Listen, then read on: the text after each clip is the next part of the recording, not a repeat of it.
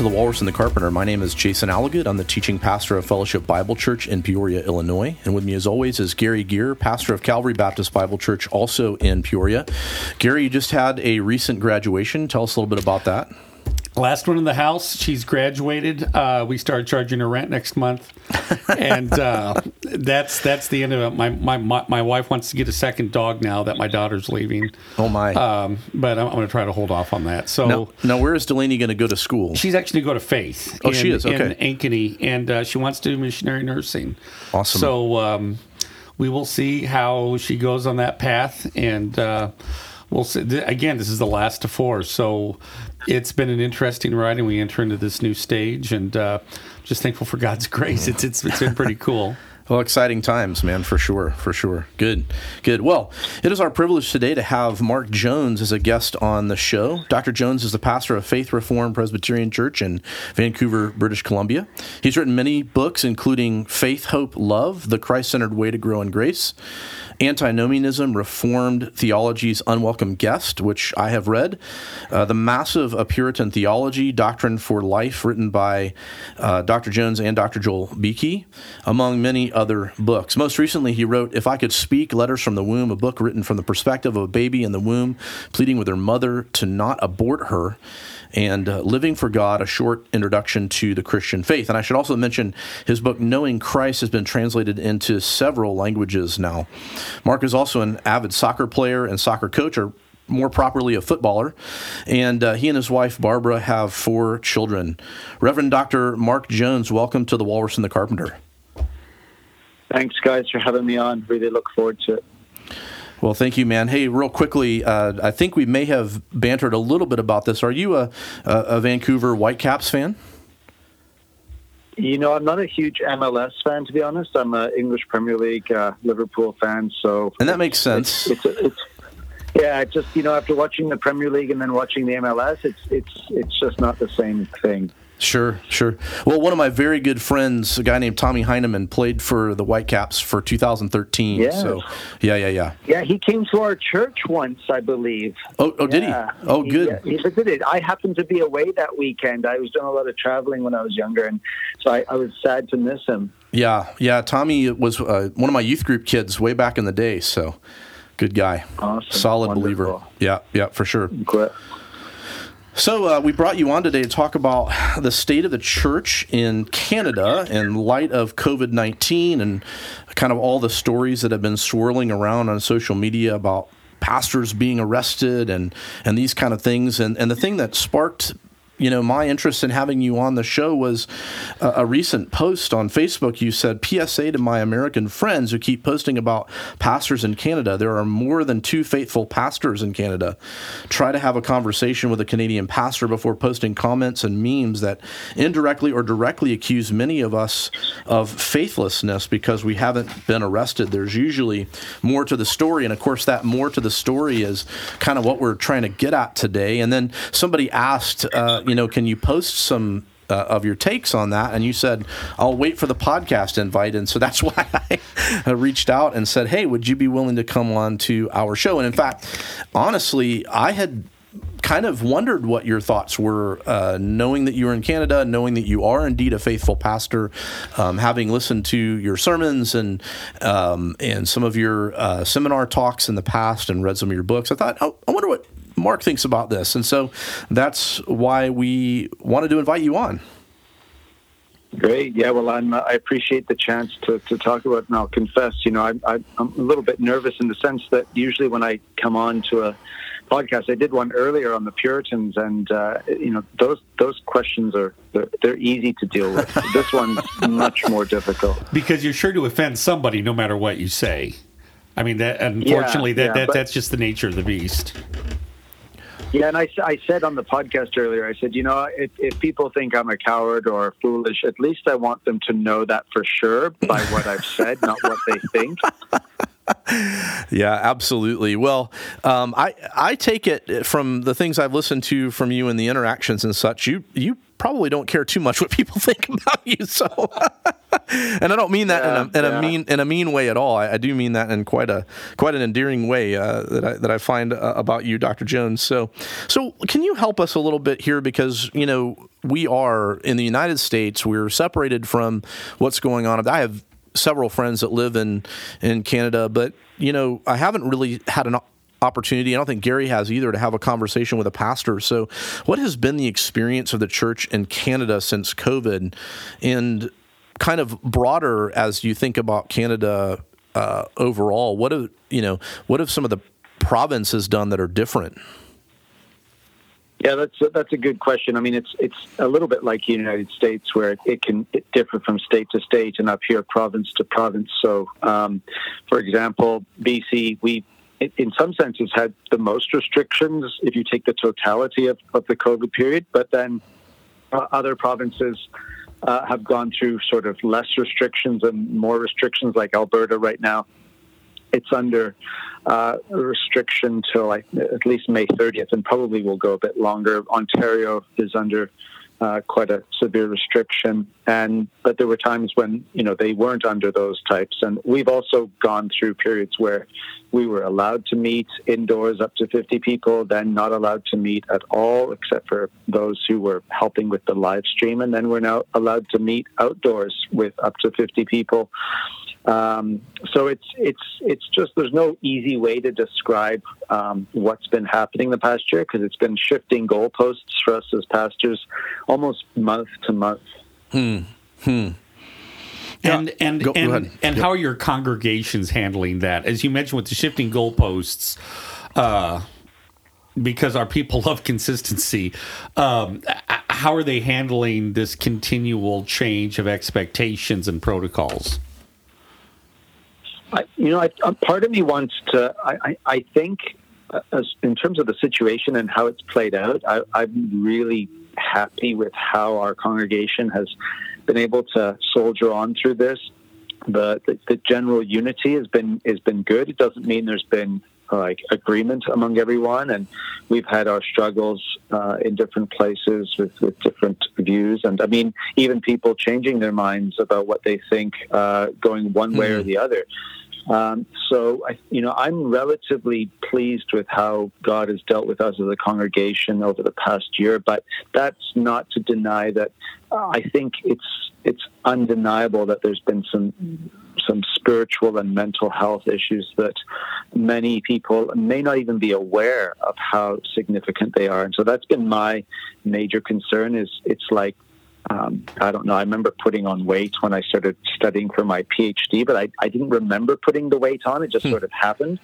And I feel like we're going in the opposite direction. Like we, we aren't aware of how much we're, we're losing out, and we're going to wake up one day and go, wow, we're, we're really starved, mm. um, which is kind of changing for our church a bit because we are meeting four times on a Sunday, and most of the congregation, or at least a good portion, are able to be among God's people in worship. So, yeah, it's it's, it's not been easy. Now you, you, you say that you're meeting four times a Sunday. Is that you uh, teaching four times on a Sunday, or do you uh, switch out with other elders, or how, how's that working for you? Yeah, well, there's two there's two teaching elders in our church, and then four ruling elders. So it's the teaching elders that do the preaching. And there was a time when we were allowed to meet indoors up to uh, 50 people, and I would preach back to back to back sermons, three in a row on a Sunday morning, and then uh, my associate he would preach in the evening. And now, um, just for timing purposes, we split it up. I do two in the morning. I lead and preach at 10 a.m. and then at 11:30. Uh, I also do another service, and then at four he does uh, a service, and then at six he does a service. So we have four services of about 50 people, and um, that gets at least 200 uh, or close to 200 of our folk uh, and others who are visiting to worship on a Sunday. So um, those evening services that uh, Steve Steve Wedgeworth's your associate. I, I, like Steve a lot. Yeah. yeah. Um, so uh, are those mirror services, or is Steve preaching a different series, or? Yeah, he does his. He's just finished preaching uh, through, through Esther, and uh, I'm preaching through Ecclesiastes. So we, you know, we, we do our own thing, and we we've always had a morning and evening service at our sure. church. So we're, we're just kind of we're keeping that going as much as we're able. But i am obviously having to double up on the sure. services I would typically do just to to meet the the provincial health order. Now, you know, here in the United States, and I know you've traveled in the U.S. as, as well as other countries, but, you know, we have this little problem with rugged individualism here in the U.S. and um, lots of uh, opinions about things like the Bill of Rights and, and uh, constitutional amendments and these kinds of things. And so you, you oftentimes, uh, people mistakenly say, well, hey, freedom of religion when, when they see these things happening in Canada. But you guys have something a little bit different, which is called the Charter, if I have that right. Can you explain that a little bit to us? Yeah, it's. I mean, it's interesting. I was speaking to Stephen earlier about this because it, it's it's interesting to compare uh, in, in, Canada the charter with your constitution and your your rights in the constitution. So ours is treated uh, more loosely than yours. So um, the charter you can uh, it can be suspended or uh, balanced against competing concerns. So one mm-hmm. would be COVID in this instance. Mm-hmm. Um, so I know, I think in the U.S., from what I was told, the U.S. can restrict rights, but the bar is really high for them to do that. Whereas the Canadian government can kind of act in a almost totalitarian fashion. They can they can act first, but then the citizen has to challenge it, which is what several churches and individuals have done through the courts. Mm-hmm. So um, our you know our provincial health leaders, Bonnie Henry, she she denied uh, that they were restricting the Charter of Rights at first, but then had to admit that you know they were, and it was worth it given the current um, pandemic. Uh, so um, it, it is a little bit um, different. We the, the provincial health order is a, is like an executive that that that acts like a dictator in in a state of emergency mm-hmm. because we've like empowered them to act with extraordinary abilities is, is how we, we put it. Hmm. Yeah. Um, whether you whether you agree or not, that's no, no, no, I, yeah, yeah, yeah, yeah, for sure. Because as as Jason mentions, in our culture, it's it's almost schizophrenic where we romanticize uh, rebellion in a sense, but then we we treat the Constitution, which is is a cool document, but we give it almost semi divine status at the same time and uh, it, again, it's it's a strange tension among pastors too, as we try to maneuver around that. And it's really interesting to see you guys with a somewhat different form of government and as pastors trying to navigate through that and still serve your people at yeah. the same time.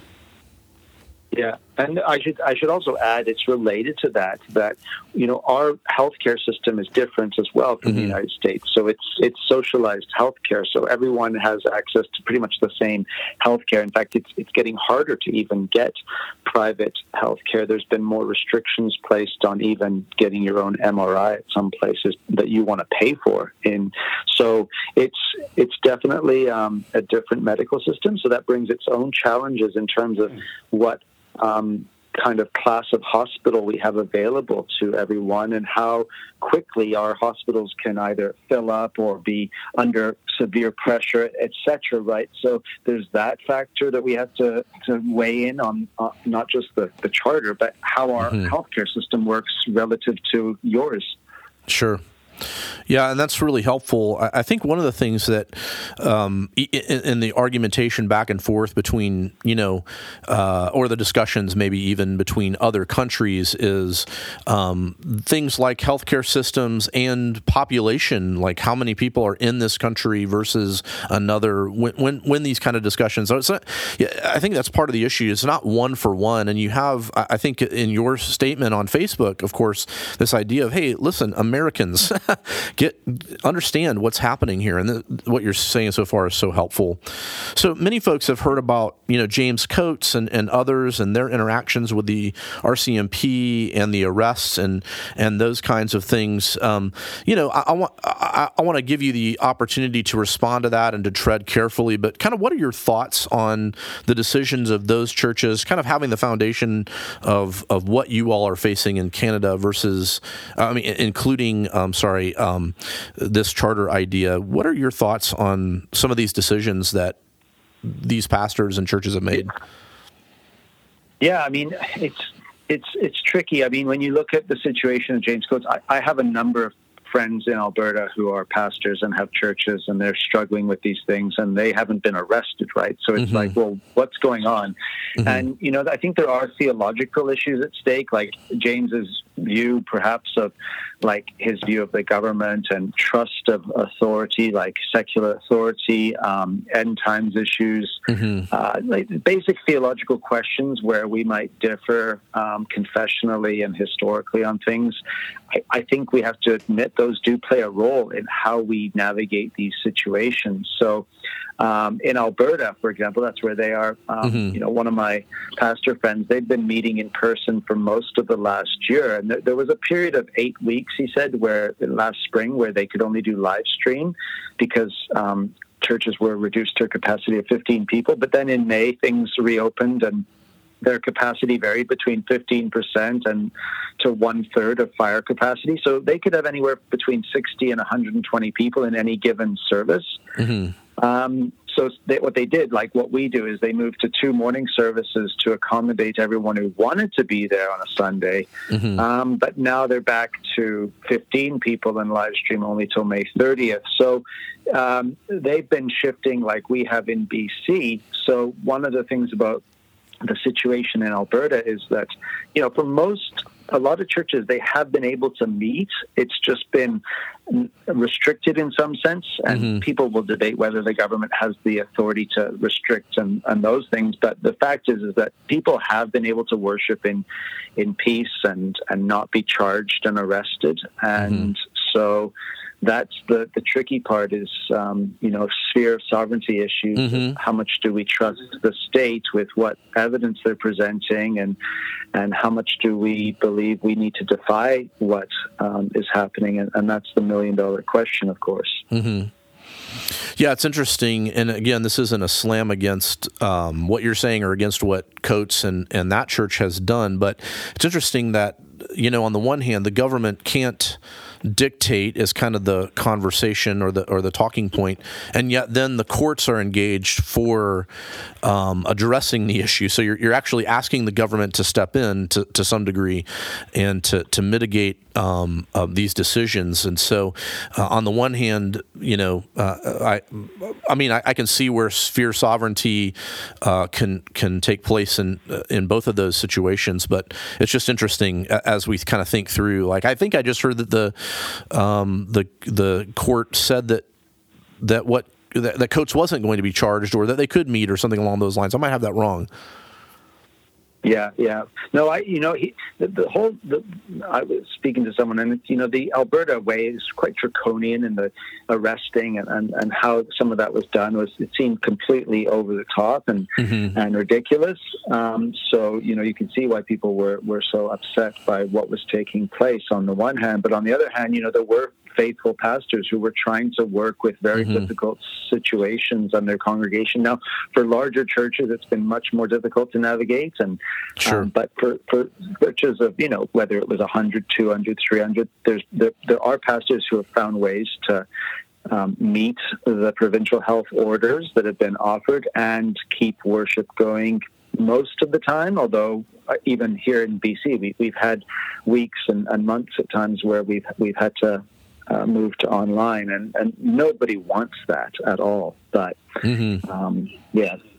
Um, so you you and I kind of chatted a little bit ahead of time about some of the questions we were going to ask, and one of the things that came up is is there a is there a time where defiance is necessary, and what, in your estimation, is a legitimate yeah, I mean, even thinking about this situation currently, is there a legitimate point where it's like, nah, I think you've, I think the government has gone too far, talking about sphere sovereignty and things like that.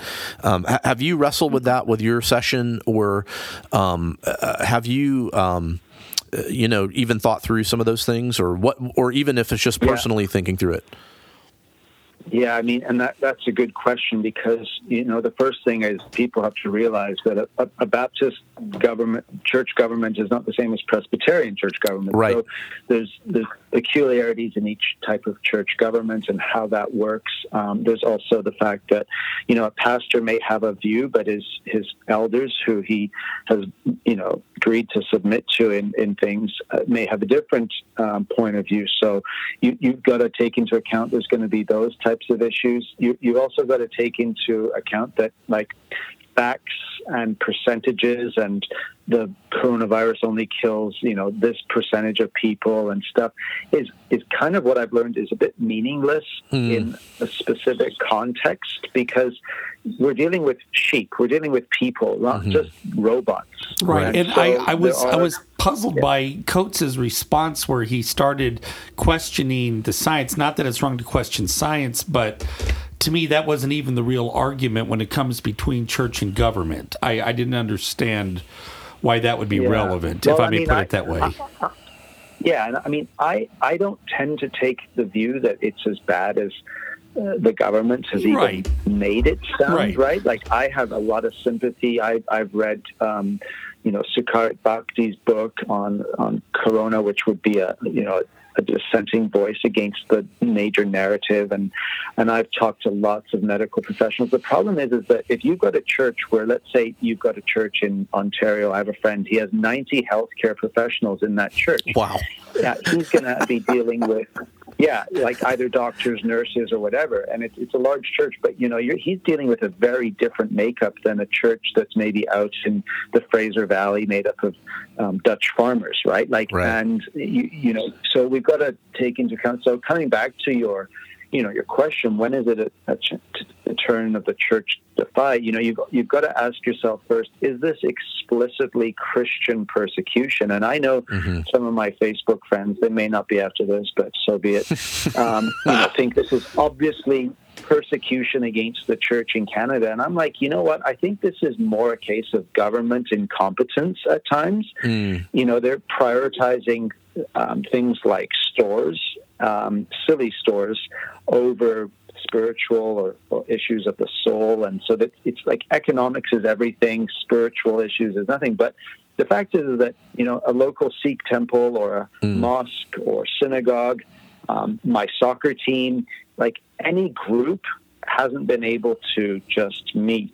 Mm-hmm. And so it's not like okay, only churches are not allowed to meet. It's like any, um, when the judge made his ruling, you know, he said the issue was gathering. It's duration of time together, age, demographic of people gathering, and the likelihood of fellowship. So I don't see this as explicit Christian persecution, and people want it to be that. And I'm mm-hmm. saying, no, you know, then why isn't my soccer team uh, why aren't we even allowed to contact each other in practice? We've got to stay distance at a soccer practice. Mm-hmm. Um, so you've got to really be able to answer those questions honestly and not just say, yeah, but you know, governments are evil and this and that. Like you've got to say to real people who have brains and minds, like, oh, this is Christian persecution and this is why. And I can't prove that right now that it's I just think it's government incompetence some of the rules they've made. Yeah, that's a good word. You know, yeah, and pagans are going to pay. I mean that that's it, it's it's kind of the yeah. nature of the beast, and you get something that large,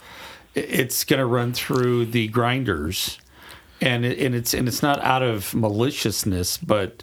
I, I don't know. It's this giant slumbering beast that just doesn't really care. Yeah, I think it's interesting too yeah. that economics is, you know, like you said, it's the thing that's pushing some of these decisions. And and when churches decide to gather, it's funny that the secular world, or at least it seems like it is, uh, is accusing. Well, that's just because pastors want to make money. You know, like, like, actually, we we did better financially when we weren't meeting yes. in 2020 than than we are in 2021. Yeah, it, it, was it was weird. It was some of our highest giving during that time. I think because everybody felt Us guilty. Too. Us too. Yeah yeah, us too. You know, and and I like I wasn't under any job threat during um, COVID. Like I'm mm-hmm. not a hero in any sense of the imagination for just doing my job. There were people, though, in our church that um, if they had been caught on camera, for example, they would have been fired. I had people mm. say, listen, I, I want to come to worship, but if, if my face is on the camera, my boss is going to fire me wow. because of his view on this. So, mm. you know, the, the real, like, for me, the heroes that I've dealt with in the past few months are my deacons, mm. my elders, um, they are the congregation where I've seen sacrifices being made by people willing to come and set up outdoor tents and use like structures to build to wake up an extra hour early to get things set up that, that we ordinarily didn't need to and and so many um, others who've ministered to people who've got COVID and been very sick like mm. those are the people where I've I've seen so much of the grace of God in their life that maybe I wouldn't have seen if we'd just been allowed to continue to do things as we always had. So, like my sacrifices have been minuscule in a sense compared to the sacrifices of, of others.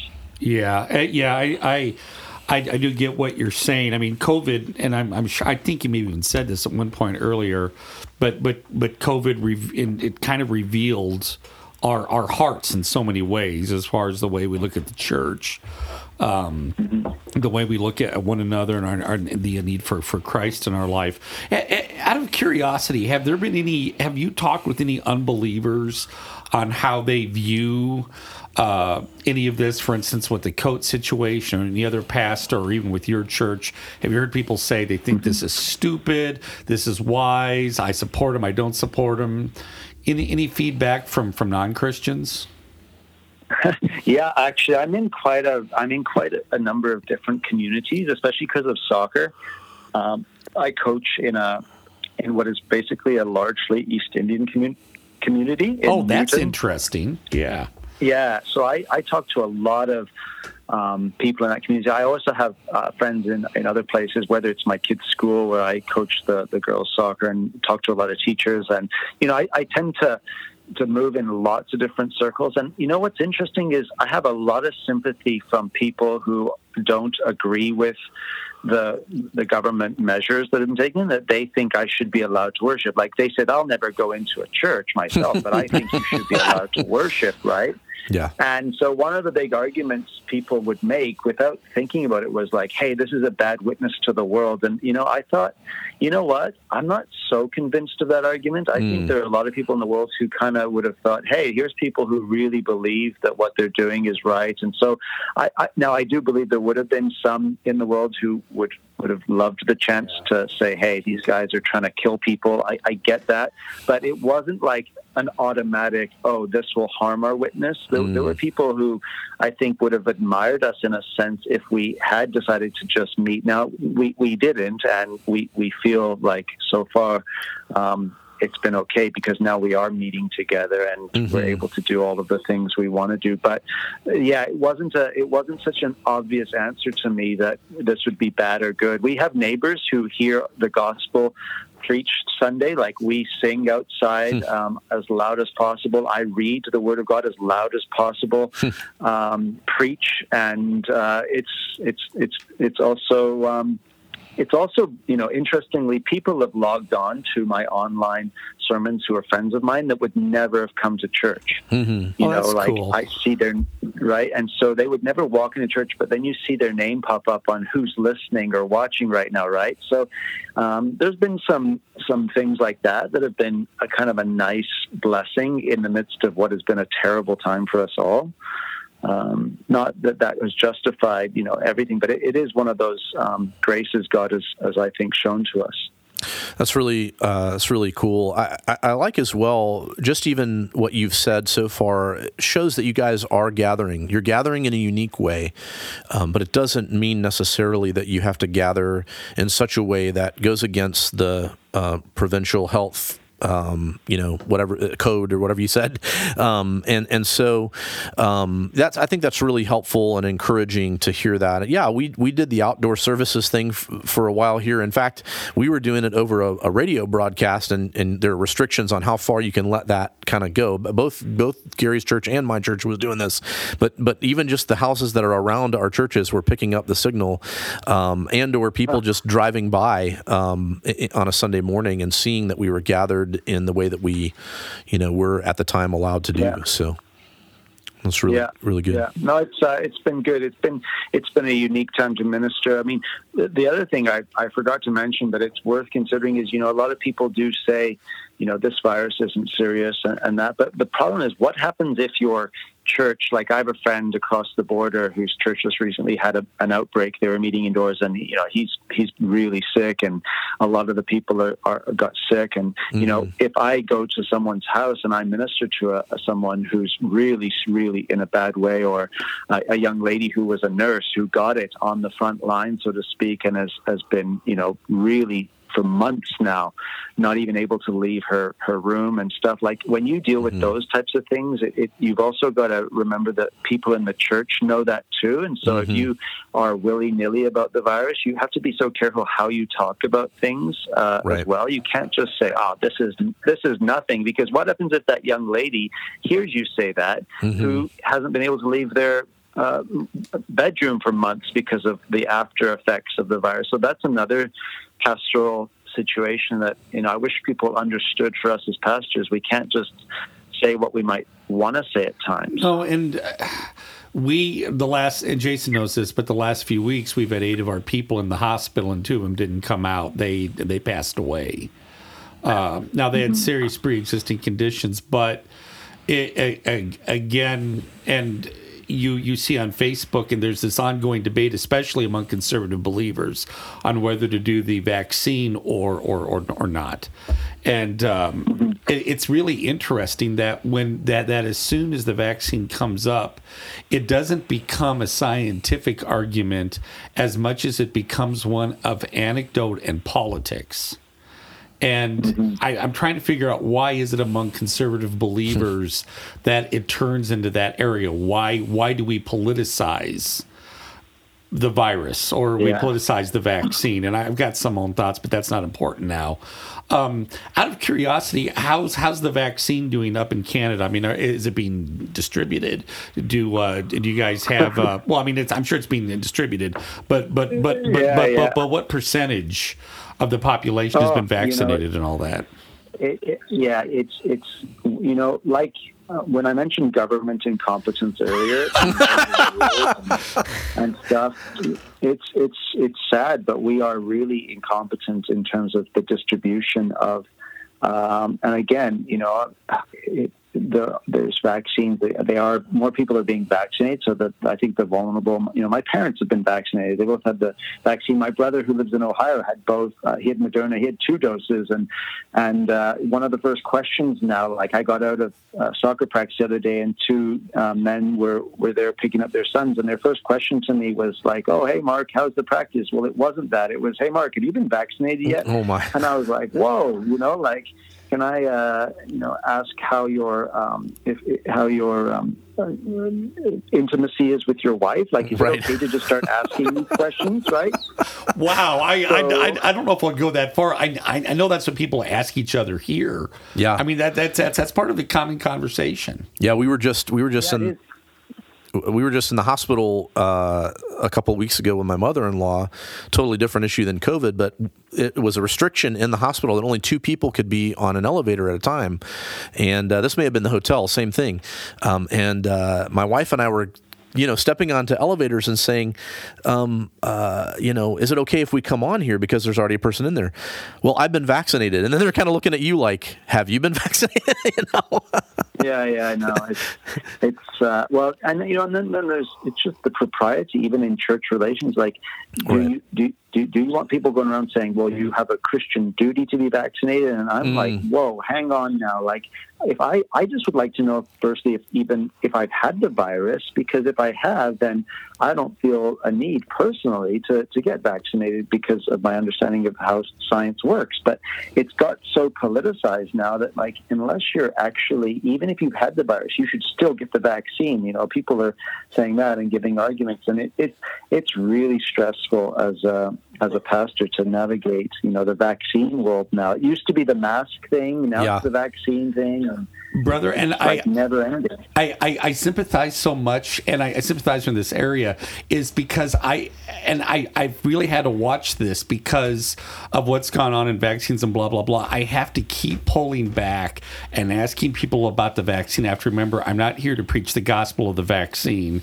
I'm here to preach the gospel of Jesus Christ, and I, I have to keep myself from debating and arguing and challenging and which is kind of the flip side of you but it's still not christ-centered and it's not helpful for a pastor to run with that and to be known as yeah. that and i i'm frustrated with myself that i keep having these impulses which yeah. which I don't yeah. think are healthy for a, a, pastor, an elder to to push those angles. I I don't think it's right, but I still have that urge inside me.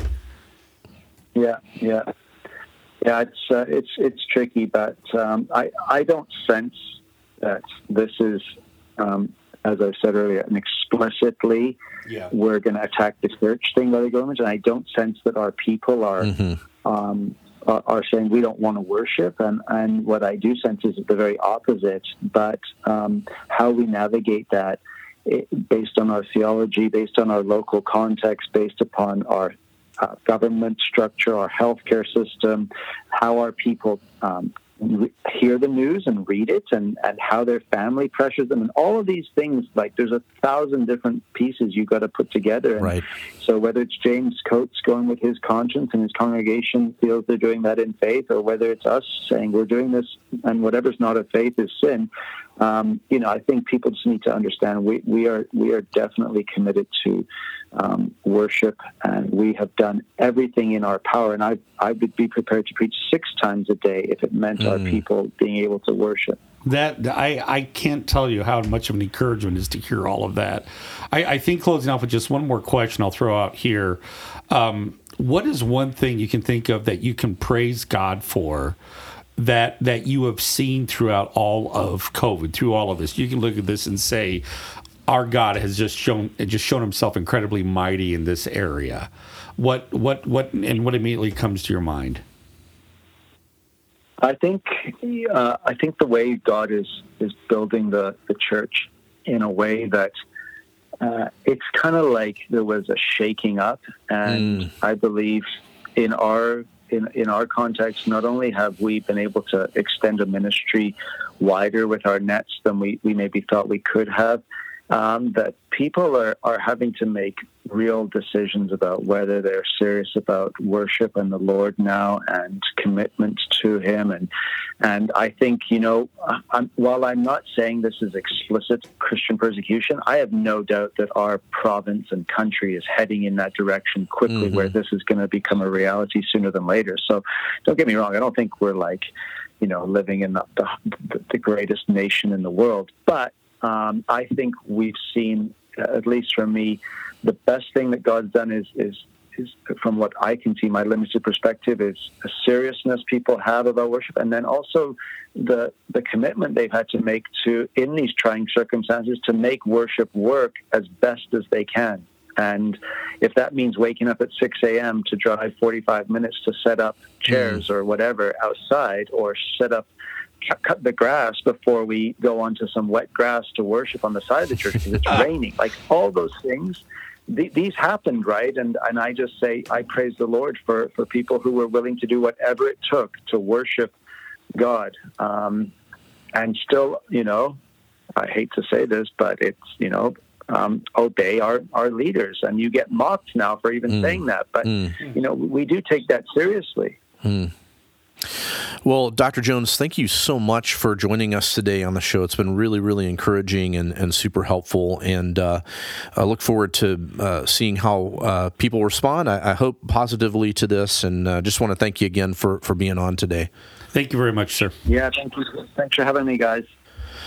Well, thanks for tuning into the Walrus and the Carpenter today. Uh, we would encourage you to go to our uh, website, wallcarpradio.wordpress.com, and leave a comment there on this episode. Um, or you can uh, reach out to us through facebook.com slash wallcarpradio or at wallcarpradio on Twitter and uh, leave us a comment there on this episode. And uh, we look forward to uh, not only hearing about your thoughts on this or comments or questions, but also perhaps hearing from you on some topics you'd like for us to cover. Until next time, we'll see you then. God bless. Bye.